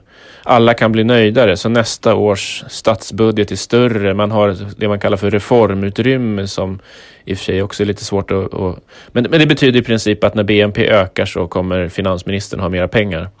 Eh, och är det klart att det är bra, eller det är klart att det är lätt, lätt att säga att det är bra på något sätt. Och alla företag blir nöjda för de ska få växa och alla regioner och alla, alla kan på något vis se fram emot någonting bra. Men sen problemen med tillväxten är ju uppenbara, men vi har pratat om tillväxt så länge så jag tror att det ändå är svårt att vänja sig av med det. Liksom. Mm.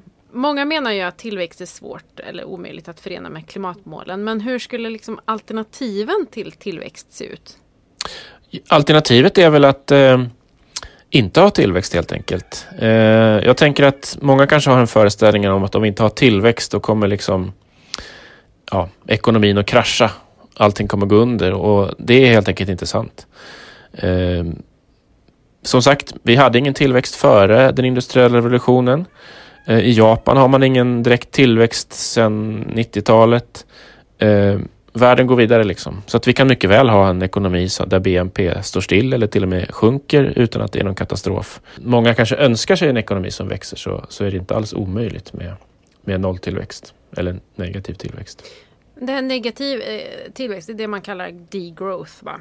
De som förespråkar degrowth skulle nog inte gilla den direktöversättningen faktiskt. Nej, okay. För att degrowth, nej, degrowth betyder egentligen att vi ska sluta bry oss om det där satans BNP. Liksom. Okay. Så att det, det, är liksom inte så att vi ska aktivt sträva efter att BNP ska minska, utan det handlar snarare om att vi ska liksom få en helt annorlunda ekonomi där det som vi normalt sett förknippar med tillväxt inte är relevant längre. Men ändå, om man ändå tittar på vad degrowth liksom innebär och titta på det så handlar det ju faktiskt om att vi ska krympa den materiella produktionen och den materiella konsumtionen och det innebär ju faktiskt minskad BNP. Så att, eh, jag tycker egentligen inte att översättningen är så dålig, som, men det kanske är lite, den är lite för tråkig. Mm. Men om man, om man ska förklara för någon då som, som eh, vad, vad, alternativen är eller just det här med att eh, nerväxt då. Varför man ska gå igång på det. För att jag tror att många är ju, förstår det här med att växa man förstår mm. varför det är en bra grej. Liksom, att man tjänar mer pengar eller vad det nu är. Men hur ska man mm. få folk att liksom bli taggade på ett annat alternativ? Ja, många menar ju de som vill försöka liksom sälja in eh, nerväxt. Eh, att det finns ju så mycket, mycket annat i livet. Alltså vi skulle i princip kunna jobba mindre. Eh, och ägna oss mer åt eh, vård och omsorg och mindre åt materiell konsumtion. Att det definitivt går att hitta fördelar med ett annat samhälle då. Så, så det är väl ett svar, att det finns en massa positiva möjligheter i det här också. Men sen får man väl inte glömma att så vi, vi, får väl, vi får väl också tugga i oss att den här enorma konsumtionen vi ägnar oss åt, eh, vi, eh, får väl inkludera vilka vi vill i viet, liksom. det är uppenbart att alla inte är en del av det, men jag till exempel konsumerar alldeles för mycket. Eh, eh, och eh, det är väl bara att tugga i sig att det är inte riktigt möjligt. Och jag kan personligen tänka mig att konsumera mindre. Jag ser inte att det skulle vara jättejobbigt för mig. Men det får väl var och en fundera på. Jag tror alla inser liksom att vi, vi kan inte vi, många, vi är smärtsamt medvetna om att vi lever över våra tillgångar. Planeten tål inte den här livsstilen. Så alternativet måste ju ändå vara att se över livsstilen och fundera på alternativ. Liksom. Och att det då finns möjligheter med det också. Men det snackas det ju inte så mycket om. Det snackas ju väldigt, väldigt mycket om tillväxt och eh, eh teknik framför allt. Mm. När man, man lyssnar på politikerna idag. Ju... Var, varför, varför då? Det är win-win lösningen. Alla är nöjda. Eh, vi, vi, får mer teknik, mer jobb, mer produktion, mer konsumtion. Eh, och vi klarar miljön. Det som kallas för grön tillväxt. Problemet är att det inte stämmer. Det funkar inte. Eh, det funkar ju troligtvis att till, tillverka stål eh, utan eh, fossila bränslen. Det funkar troligtvis att fånga in koldioxid med hjälp av sådana här carbon capture and storage. Eh, det funkar att elektrifiera bilar och så vidare. men det tar väldigt lång tid. Eh, att få till det här. De flesta färdplanerna i, i, i, Sverige, Sverige ligger ju långt fram här. De flesta stora, eller alla stora industrier har ju någon slags färdplan mot fossilfri, fossilfritt Sverige som det heter. Mm. Inga av dem går tillräckligt snabbt och inga av dem har någon rimlig möjlighet att gå tillräckligt snabbt eftersom vi måste minska utsläppen otroligt fort. Vi måste ju, ja, det finns ju lite olika beräkningar, vi måste kanske halvera utsläppen till 2030. Eh, eller någonting i den stilen. Jag kommer inte riktigt ihåg siffrorna här. Men det måste gå jättefort och vi är inte i närheten av att hinna med det med, med bara teknikens hjälp. Utan vi måste också minska eh, produktionen och konsumtionen av de varor som ger de här utsläppen. Då tänker jag väldigt mycket på transporter till exempel. Mm. Men då blir man ju lite frustrerad för här sitter du som ekonom då och miljöforskare Eh, och säger det här. Samtidigt så hör man ju då politikerna som just pratar om industrier, tekniken och eh, ja, eh, tillväxten. Det här känns ju som att det inte, det, det går inte ihop. Nej, det gör ju inte det. Är det, Är det för att beteendeförändringarna är för, för obekväma? Ja, men jag tror det. Alltså, tekniken är ju liksom, det är en win-win lösning och tror man på den, tror man att den fungerar, då är den ju oproblematisk. Men att ifrågasätta tillväxt, eh, det är ju livsfarligt som politiker. Eh, därför att tillväxt är det som historiskt sett har skapat jobb, välfärd och så vidare. Eh, och självklart att, att komma och säga till väljarna att eh, vi behöver minska vårt materiella välstånd. Vi behöver resa mindre, äta mindre kött, eh, mindre prylar och sådär. Det finns ju några politiker som ibland typ antyder det, men att som politiker ändå säga att det här är det vi går till val på, det är, det är ingen som vågar det. Och hur ser alternativen ut då om man, ser, om man pratar om att skapa jobb till exempel eh, i, ett, i ett samhälle som inte bygger på, på tillväxt? Det finns ju, Hur ser det samhället ut? ja, det finns ju massa olika varianter av samhällen. Eh, för det första så kan man fundera på, behöver vi skapa jobb? Alltså människor kan ju få inkomst, basinkomst eller liksom kortare arbetstid så att vi liksom får det att gå ihop. Eh, så det finns ju mycket sådana diskussioner. Ja, sen är det ju så att det kan ju mycket väl bli mer jobb i ett samhälle där vi inte använder fossila bränslen. Så väldigt mycket av det vi gör idag, till exempel inom jordbruket, eh, att jordbruket är så effektivt idag är ju för att vi använder jättemycket fossila bränslen. Om vi inte kan använda så mycket fossila bränslen, eh, då måste vi ha mindre traktorer, vi kanske måste göra mer manuellt arbete. Eh, samma sak, ja, det finns jättemånga exempel på där liksom, det kanske snarare blir mer jobb därför att vi inte kan låta de fossila bränslena utföra jobbet. Så att jag, jag, det pratas så mycket om gröna jobb. Liksom, så att jag tror att det finns massvis med lösningar, men exakt hur kombinationen av gröna jobb och minskad tillväxt, arbetsdelning, basinkomst ser ut, eh, det måste ju vara ett politiskt samtal eh, och en Mm. politisk diskussion där vi måste förankras demokratiskt. Plan B-podden handlar ju mycket om att, att visa på vinningarna av en omställning. Att vi ska gå igång på att fasen det här livet låter ju rätt gött. Om du får Mm. sia om framtiden och liksom få oss lite sugna på det här livet som kanske inte har så mycket tillväxtfokus. Vill du, Mm. scenen är din. Ja, nej men alltså det, man ska inte ljuga heller. Liksom. Eh, jag tror ju att den materiella konsumtionen behöver minska mycket. Vi kan absolut inte resa på det sättet vi gör. Vi kan inte äta kött på det sättet vi gör. Vi kan inte ha den prylkonsumtion. Alltså vi, jag vet inte hur många kilo kläder vi konsumerar varje år. Eh, men jag, jag, det, det, det optimistiska i det att jag tror inte att alla, vi måste inte ha allt det där heller. Men det, det, jag tycker det är jättesvårt att liksom skriva folk på näsan där och säga att liksom, du kommer trivas mycket bättre utan tillväxt. För det är inte säkert att alla gör det. Utan jag, jag tror att folk måste ta sig en funderare. Och liksom, men man behöver ändå se sanningen i vitögat att den livsstil vi har nu är inte hållbar. Hur vill du i så fall förhålla dig till det? Och det finns ju massvis med alternativ till att resa, köpa kläder, äta kött. Det finns jättegod vegetarisk mat. Det finns jättemycket aktiviteter vi kan ägna åt oss som är jätteroliga, jättetrevliga, väldigt utvecklande. Eh, både andligt och fysiskt eh, och upplevelsemässigt. Så att liksom, ja, utveckla de alternativen helt enkelt och fundera. Jag menar, det, det tror jag, jag tror att det finns något för alla i, i liksom, både vad det gäller mat och vad det gäller nöjen. Mm. Och kanske framtidstro då framförallt. Ja, det är ju det allra göttaste, att vi kanske kan få en planet att bo på Ja. dessutom, som, som lever. Rimlig grej. Tack så hemskt mycket. Ja, men tack själv. Hörru du, Ja, vad är lösningen egentligen?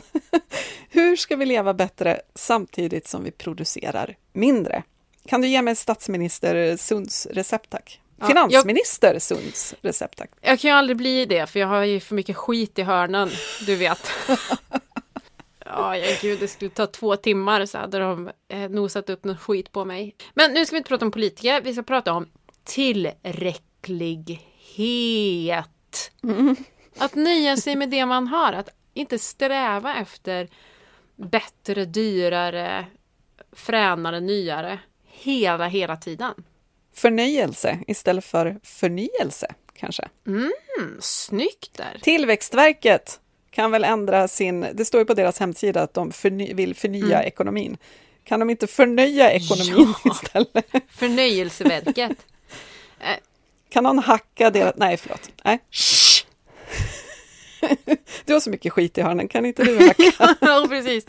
Ja. Nej, men jag tänker att vi ska också leva mer lokalt. ta hand om det vi har, gräva där vi står, äta upp maten, handla återbruk, laga kläderna. Alltså, du vet. Som sagt, jag tror inte att vi mår sämre av det. Jag tror att vi skulle må så mycket bättre av att ha lite mening i vår, vårt liv. Jag tänker på hur man känner sig när man har lagat ett plagg. Att man känner sig mm. ja, men sjukt duktig såklart. Eh, för att man har klarat av någonting. Men sen så också så här att man, man känner att det har, någonting, man har, det har ett värde. Jag tror vi behöver känna oss mer behövda i samhället om det så är liksom om man pratar om omsorgsfestival, nu, nu är jag riktigt, jag är riktigt långt ner i huvudet här. Ja, men, om, vi pratar om omsorgspersonal till exempel.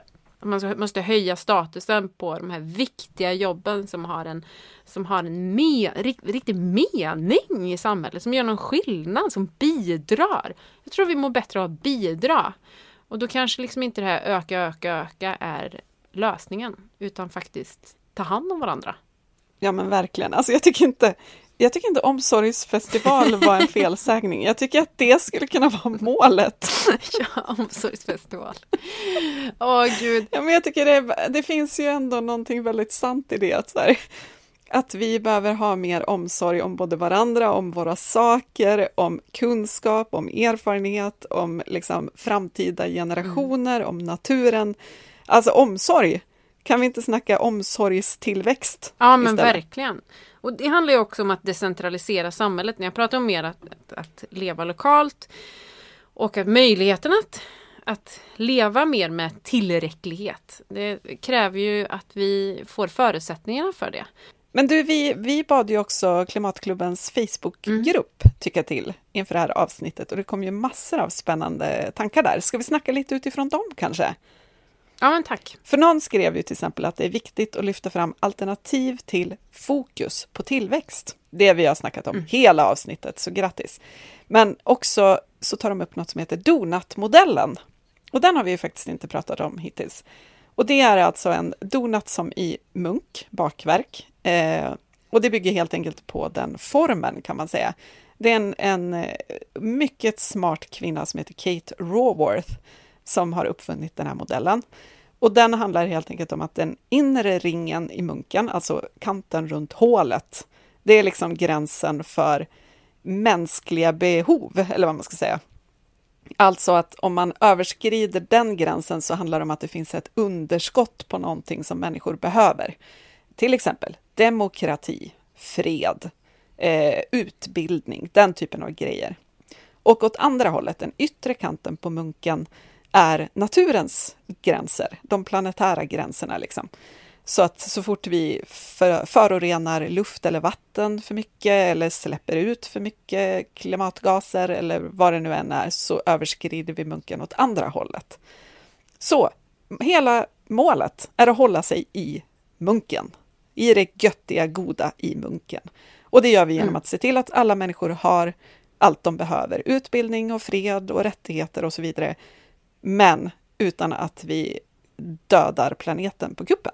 Rimligt! Rimligt. Ja. ja, men verkligen rimligt. Det här kan man googla på. Man kan bildgoogla på Donut Economy så får man upp själva bilden och då är det lättare att förstå. Det här blev ju kanske sådär i ljud, men det, ja, det är en väldigt bra modell. Vi kan lägga upp en bild också på, eh, vår, i vårt Instagramflöde. Ja, det kan vi göra.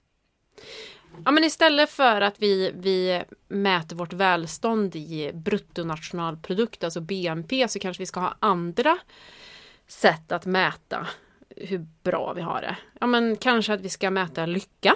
Ja, och det görs ju faktiskt. Ja, men trevligt. Det finns ju World Happiness Report till exempel som Ja, men där man är det kollar... en bild på mig där Ja, precis. Det här är det är och tuppen. Nej, men det finns, eh, det finns liksom, den, man mäter det här och det är ju väldigt kopplat till eh, BNP på sätt och vis. Alltså de länder som ligger i topp på World Happiness Report är ju också de rikaste länderna.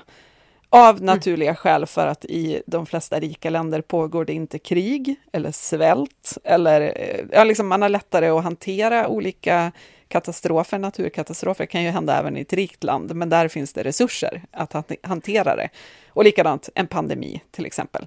Eh, och i de här länderna så har ju man ofta mer rättigheter och man har tillgång till skola och bra vård och så vidare. Så det är inte så konstigt att man upplever sig som mer nöjd där. Och det är ofta också länder som, som inte är korrupta, till exempel. Eller mm. som inte är eh, diktaturer. Så att de nordiska det, det länderna ligger ju typ alltid i topp här. Det blir lite skevt också för att lycka sett ur, ur vårt fuckade samhälles perspektiv väl förmodligen liksom tillgång på pengar. Ja! Och status och liksom kanske värden som vi inte ska grotta ner oss så jävla mycket i egentligen. Nej. Alltså det här med att, att, att, vi kanske ska prata om andra värden som att känna sig eh, eh, behövd eller att man har ett meningsfullt liv. Snarare än liksom ett lyckat statusfyllt liv. Ja, och så tror jag eh. överhuvudtaget att man kanske kopplar det fel. Bara för att de nordiska länderna ligger i topp och har en god BNP, så tänker man att det beror på det. Ja, Medan det i själva verket kanske handlar just om att vi faktiskt har eh, rätt att säga vad vi vill.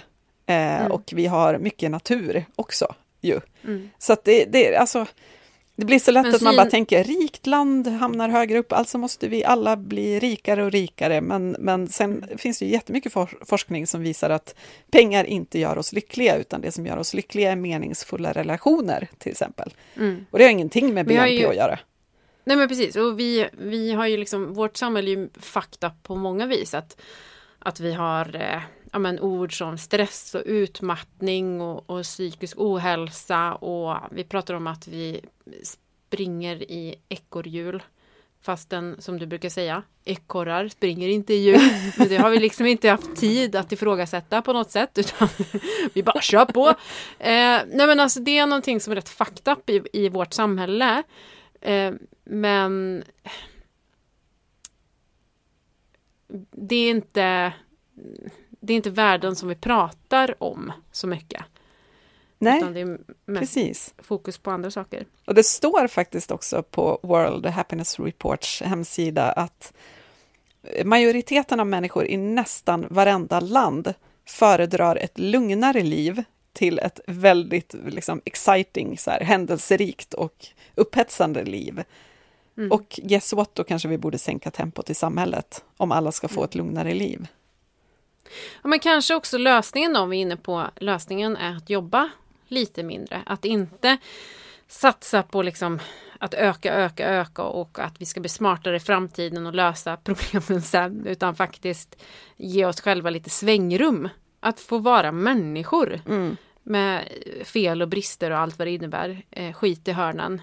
Eh, som jag kan prata mycket om. Ja men exakt. Eh, och att vi missar den, vi missar den aspekten väldigt ofta i vårt samhälle. Just den här den mänskliga faktorn. Att göra fel och att det fan är mänskligt. Vi är inte robotar som är som, som är felfria. Nej men verkligen. Och kan jobba hur mycket som helst heller. Alltså, det, vi gör ju det med någon form av insats i att vi kanske blir jävligt stressade eller osköna, arga, otrevliga mot våra barn. ja. Eh, för att vi kanske lever för snabbt. Ja men verkligen, att vi har ju liksom, vi, vi jobbar ihjäl oss för att ha råd med en självförverkligande livsstil. Men vi har inte tid att förverkliga oss själva sen. Nej men precis. Man köper den stora segelbåten som man ska åka eh, med, men man har inte tid att använda den. Det finns sån potential, för Sverige är ju, vi är inte bäst i klassen, även om vi tror det. Men det vi däremot är, är ju ett land som många tittar på, för att vi alltid liksom mm. ansetts ligga långt fram inom allt möjligt, digitalisering och sådär. Och vi är ett trendigt land i många avseenden. Så att om vi kan göra det trendigt att ställa om och leva innanför planetens gränser så har vi ju verkligen potential att påverka andra. Varför pratas mm. det så lite om det? Ja, verkligen. Alltså, vi har ju ett högt trend value, ja. man säga. Som vi inte förvaltar på ett vettigt Nej, sätt. men precis. Och sen så tycker jag också, det blir så mycket konstiga resonemang kring just ekonomi också. Att dels liksom, ja vi måste ha tillväxt och sen också, det kommer vara så dyrt att ställa om. Mm. men vad kostar det om vi inte ställer om? Ja. Om vi bara sitter lugnt i båten och väntar på katastrofen det blir inte gratis. Nej, vi måste komma ihåg att klimatkrisen är extremt kostsam. Eh, och då är det ju smart att ställa om så att man slipper de kostnaderna. Apropå det här med att Ja. skjuta saker på framtiden. Vi måste sluta göra det, vi måste sluta ta sms-lån. Men, men du, om du lite får så här, som vanligt bestämma. hur, hur tänker du dig att ett samhälle utan tillväxt ser ut? Hur når vi dit liksom? Hur ska vi se till att inte alla bara förlorar jobben och inte har råd med någonting om tillväxten stannar av? Nu gäller det liksom inte eh, avslöja sin politiska färg här. Fan, hur ska det gå till? Ja, men får, jag, får jag dra reklamslingan för liksom framtiden? Ja, Ja, härligt. Tack. Jag tänker städer till exempel med väldigt få bilar. Eh, de bilar som finns är sharingbilar eh, som, eh, som, man kan, eh, som man kan använda vid liksom, behov. Men det ska inte finnas så stort behov av, av den typen av, av eh, transporter. Utan vi åker kollektivt och vi cyklar och vi går. Och de här eh, eh, ja, men gatorna är till för människorna snarare än biltrafiken. Och så som Paris också jobbar, att, att man, man vill skapa eh, en stad efter människans takt och inte bilens takt. Det ska vara liksom eh, en plats för skratt och sorl och man, eh, ja men stora så här remake-studios där man kan träffas med kompisarna och laga och kreera. Jag tror på ett väldigt kreativt samhälle där vi går bort ifrån att köpa oss kreativiteten eller konsumera oss kreativiteten att matcha olika färger utan vi kanske skapar mer, syr eller eh, snickrar eller vad det nu är. Fler hantverkshus tror jag på. just det. Eh, det är min stora dröm, att man, man umgås på ett annat sätt, eh, tror jag. Det här med att gå på stan kommer inte riktigt vara eh, grejen, om det inte är så att man ska handla begagnat. Men att man ses på liksom göttigare vis och ta hand om eh, resurserna på ett vettigare vis. Att gå på restaurang är till exempel väldigt eh, resurseffektivt för att man eh, slår på en ugn istället för hundra. Så att det är någonting som vi kan göra redan idag till exempel eh, för att leva lite mer i framtiden. Men att man tar hand om resurserna, man lever mer lokalt. Det är ett decentraliserat samhälle där eh, tätorterna har liksom det mest basala. Eh, ja, men, sjukvård, skola, eh, omsorg, äldreboenden. Eh, det skapas väldigt mycket arbetstillfällen lokalt såklart då. Eh, och det finns en annan typ av jobb som gör skillnad. Som kan, då kanske staten står för. Eh, som handlar om att bevara biologisk mångfald eller att man eh, rekryterar eh, trädgårdsmästare till skolor och förskolor för att det ska vara en viktig del i, i undervisningen att man förstår hur man odlar mat och tar hand om naturen eftersom vi är så jävla beroende av det. Eh, Mm. det måste vara en större del av, liksom, av, av, av vår undervisning, tänker jag. Men jag tror att vi mår, vi, vi jobbar inte lika mycket. Det anses kanske liksom lite lyckat att, att jobba över för att hinna och Ja men det kanske... Eller så här, jag tror att vi lever efter andra sorters värderingar också. Att det anses vara vulgärt att leva över resurserna. För ju mer någon annan släpper ut desto mindre måste ju jag släppa ut. Alltså, det handlar Mm. om liksom någon form av fördelningspolitik. Och att det anses liksom bara vulgärt och rätt taskigt att liksom dra på en flygresa. För det innebär ju att vi liksom, resten av befolkningen måste stå tillbaka. Eh, och så, jag tror att vi Ja men vi vill vara meningsfulla, vi vill ha yrken som är meningsfulla.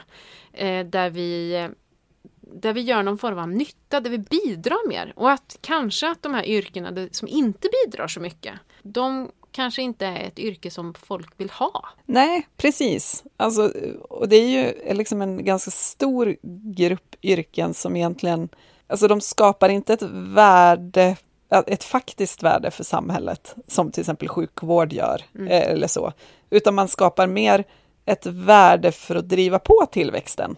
Mm. Alltså i och med att öka försäljning och öka produktion och sådär. Och de yrkena kanske då fasas ut, för vi ska inte sträva efter ständig tillväxt. Nej. Och så kommer det andra yrken istället som bidrar med andra värden, tänker jag.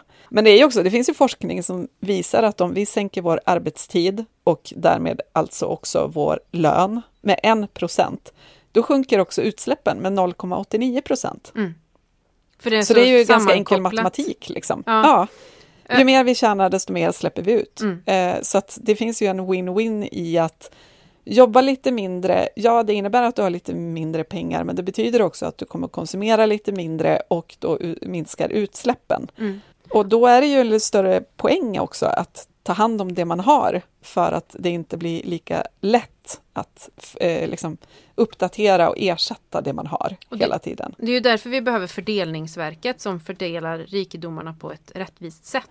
Så att, jag menar, för det låter, ju skit, det låter ju asjobbigt för den som inte har några pengar att man ska få ännu mindre pengar. Det är ju inte liksom, då får, då får man ju inte det att gå ihop. Men problemet idag är ju att, att vi har så stora skillnader i samhället. Några tjänar apmycket och andra inte alls så mycket. Vi behöver liksom fördela resurserna och rikedomarna på ett vettigare sätt. Och de som jobbar, eller de som har asmycket pengar, de behöver ju inte jobba heller. Det är ju det som blir så skevt. Men Att den som har minst pengar måste jobba mest för att klara sig. Ja, det måste finnas någon rättviseaspekt. Det ska inte vara möjligt för Elon Musk att köpa Twitter, utan det ska komma in någon sån här äh, rättviseklausul. De här pengarna kan göra större nytta någon annanstans. Du ska inte investera dem i det istället. Äh, med tanke på att han, summan det handlar om motsvarar hela USAs klimatbudget så kan man ju tänka sig att han kanske skulle fördubbla den istället. Ja, precis. Ja, nej, men det måste, Ja, finnas mm. någon, det måste finnas någon rättviseaspekt i, i, i frågan. Ja, Eh, och jag, jag tänker verkligen att också att det låter ju på något vis läskigt på ett sätt, där med att ska tillväxten stanna av, det är lite som att man föreställer sig att man stänger av en motor mm. och så bara dör allt. Eh, och det känns ju kanske inte som eh, härligt på ett sätt. Men samtidigt så tror jag verkligen att det handlar om dels en gradvis grej, det är ju inget som stängs av över natten, utan det är, handlar ju om att sänka tempot Mm. först till liksom mindre tillväxt och sen kanske till noll tillväxt och sen kanske till och med till nerväxt. Liksom. Mm. Eh, och det kommer ju ske över tid och det kommer inte vara chockartat utan det kommer ju liksom samhället anpassar sig, Mm. tänker jag. Människor anpassar sig. Men vinningarna med det här tror jag är så mycket större just att vi inte hela tiden springer i det här ekorrhjulet utan det stannar också av. Och så kan man kliva av och göra något lugnare, behagligare. För det känns ju som att vi har någon slags torktumlarsamhälle nu som bara spinner så att hela världen skakar. Mm. Och så man bara stannar den och så hänger man ut tvätten på tork istället i vinden. Tänk vad gött det blev. Ja. ja, men jag tänker också att vi måste komma ihåg att det, det är inte samma, men det är smartare. Ja, precis. det är ett smartare samhälle, det är där vi måste liksom fokusera. Det är inte sämre, det är bara smartare. Eh, istället för att slänga fårullen så använder vi det istället. Eh, För att det går att, det fungerar till massa smarta saker. Så att vi måste liksom, vi ska inte fokusera så mycket vid att, ja men eh, tillväxt eller inte tillväxt, vi ska prata om ett smartare samhälle, det, för det vill alla Ja, ha. men exakt. Lätt. Och just att inte så här, att se att, att saker ska inte bli avfall, utan de ska alltid förbli resurser på ett eller annat sätt. Mm. För då, då har vi ju det vi behöver. Och sen är det ju det här när man pratar om, som vi var inne på innan, att så här, ja, men kanske 80-talets nivåer är hyfsat hållbara. Och att vi kanske borde liksom försöka hamna på den typen av nivå igen. Men det betyder ju inte att vi är tillbaka med tre tv-kanaler. Liksom. Utan Nej. att det är ju 80-talet fast liksom upphöjt med modern teknik och smartare lösningar. För 80-talet var ju inte smart. Vi hade ju inte utvecklat så mycket klyftiga tjänster och så då. Utan det är mer bara Mm. att konsumtion och sånt låg på en nivå som är rimlig och dit ska vi tillbaka. Men sen kommer vi fortfarande ha Netflix. Det kommer att vara en livsstil som passar folk. Mm. Och- Lite lugnare, lite mindre statushetsande, lite mindre överkonsumerande och belånande. Och sen istället väldigt smart och så här fiffigt och bekvämt på andra sätt. Mm än att du kan köpa allt du vill ha. Så är det snarare, du behöver inte köpa allt du vill ha utan du kan låna och hyra det istället. Det kommer finnas mer ramar i det här samhället. Det är svårt att göra fel. Eh, det Mm, kommer finnas precis. lagar som kommer vara ganska obekväma i början. Precis som när vi skulle sluta röka på klubb. Det kändes helt sjukt att det skulle, att det skulle införas. Men se på oss nu. Att, att, eh, jag tror att vi måste liksom inse att vi har gjort den här typen av obekväma förändringar tidigare. Eh, Mm. Och att det är möjligt igen. Jämför oss med stenåldern, liksom. det har hänt en del. Mm. Det har hänt jättemycket sedan 30-talet också. Men vi upplever det ju inte som att vi får det sämre och sämre. Utan alla typer av förändringar tolkar vi som att oh, nu har det hänt saker. Nu, nu liksom har vi något som vi inte hade igår. Och jag tror inte att den här omställningsresan ska ses som något annat heller. Utan att det här betyder ju att vi, vi faktiskt kommer att ha en, en planet som går att bo på. Det är förändringar som gör att vi inte förstör planeten vi bor på. Mm. Det är ju positivt, tänker jag. Mm, verkligen. Framtidstro mina vänner. Men Exakt. Också att vi har en, en, ett liv som inte är så konjunkturkänsliga. Och då gäller det rent privatekonomiskt att det ska finnas svängrum för att ha ett dåligt år. Att vara med om kanske en tragisk upplevelse i sitt liv och känna så här, "Ja, fan jag kan inte jobba 110 procent utan det finns liksom Det finns möjlighet, det finns liksom människan kan få plats i det här samhället. Det behöver ju inte bara vara i kris heller, tänker jag, utan det kan också vara att man tänker, ja men säg att jag som har två nioåringar skulle känna att så här, ja men jag, inte, jag har ju liksom inte föräldraledighet kvar. Men mina barn är ju hyfs- hyfsat små fortfarande och jag vill ju tillbringa tid med dem. Så kanske att jag eller min man eller vi båda skulle bestämma oss för att gå ner i tid så att båda alltid är hemma när de kommer hem från skolan och få mer tid tillsammans. Och att vi klarar det därför att vår ekonomi inte skulle vara pressad till sin gräns. Mm. Eh, som den ju på många sätt är idag för att vi alla är så högt belånade, särskilt i storstäder. Mm. Så det är ju liksom, jag, jag tänker att dels ska man ju klara av en skilsmässa eller ett dödsfall eller så utan att det blir ekonomiskt ohållbart såklart, men, eller sjukdom. Eh, men också att man kanske bara tänker att den här tiden i livet vill jag jobba lite mindre Mm. och vill lägga tid på annat. Och det, har man, det behöver ju inte bara handla om barn, det kan ju bara handla om att man vill ja, men ägna tid åt att lära sig nya saker Mm. eller så. Löste vi grejen med tillväxten nu eller? Jag vet fan. Ja, men vad är era tankar kring tillväxt och inte tillväxt? Skicka gärna Ja. mejl till oss på planbpodden gmail.com eller kommentera på våra Instagram-inlägg och säg vad du tycker om det här ämnet. För det är svårt. Alla politiker pratar om det. Så det är lite svårt att faktiskt ifrågasätta med tanke på att det är så det är så, ett, så, en sån norm i samhället att allt ska växa. Men vad tycker du? Mm. Ja men verkligen, in och kommentera antingen på Plan B-podden eller på Emma Sund eller mariasoxbo.se på Instagram. Ja. Eh, så ser vi och så snackar vi vidare om det där. Ja, det gör vi. Men du, Ja, tack för det Ha här. det bra och väx i lagom takt. Ja. Kanske genom att äta en bulle. Nej, donut för fan. Donut, ät en donut! Ja. ja. Ät en donut. Ha det så gott så hörs vi igen snart. Hej då! Hej då!